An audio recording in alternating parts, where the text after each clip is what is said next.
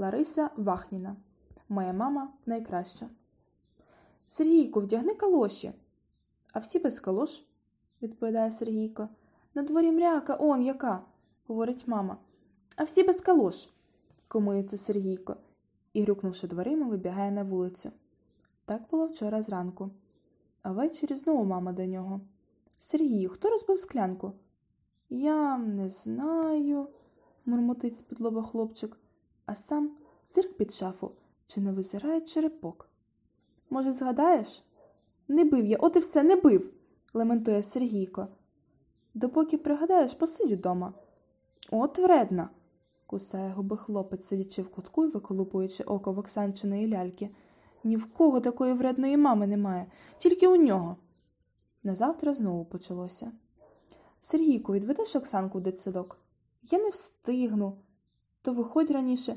Не хочу з дівчиськом за ручку. А я не питаю в тебе, хочеш чи не хочеш, треба. От причепилась, бубонів Сергійко в портфель, аби як запихаючи туди книжки. Все я та я. І що ж, довелося таки теліпати цю товстуху до дитсадка, так ще й казку розповідати, бо бач, не хоче інакше й ногою ступити. Тільки замовкнеш виє на всю вулицю. Все через маму, кипів Сергійко. На першому уроці читання. Але вони сьогодні не читали, а розвивали усну мову, як пояснила вчителька Марія Іванівна. Вона викликала кожного і загадувала про віщось розповідати. У Віктора, наприклад, спитала, що він бачить по дорозі до школи, щоб усе чисто згадав. Викликала й Сергійка. А ти нам розкажи про свою маму, звернулась до нього Марія Іванівна. Сергійко спроквола піднявся, переступив з ноги на ногу. Я їм я їм зараз розкажу усе, крутилось у нього в голові. Моя мама почав і далі замовк. Оте усе зробилось таким незначним і мілким, що соромно й згадувати було, а не те, що розповідати всьому класу. А справді, чого це він затявся з тими калошами і чого кричав, що не бив тієї клятої склянки? А Оксанці самій, звісно, до дитсадка йти не можна, дві ж вулиці переходити, а там трамваї, тролейбуси.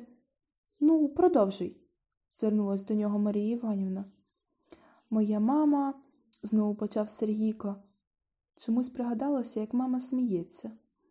Так заливається, що й татко не витримує, теж сміється. А що вже про самого Сергійка говорити? Регоче, аж у живе тіло скоче. Згадав, як улітку каталися з мамою на човні, як вчила його веслувати, сплело в пам'яті і те, як сиділа біля його ліжка, коли він хворів, і навіть у вісні боявся, щоб мама не відійшла, все кликав. Моя мама найкраща, промовив він і сів на місце. Читала Арсенюк Анастасія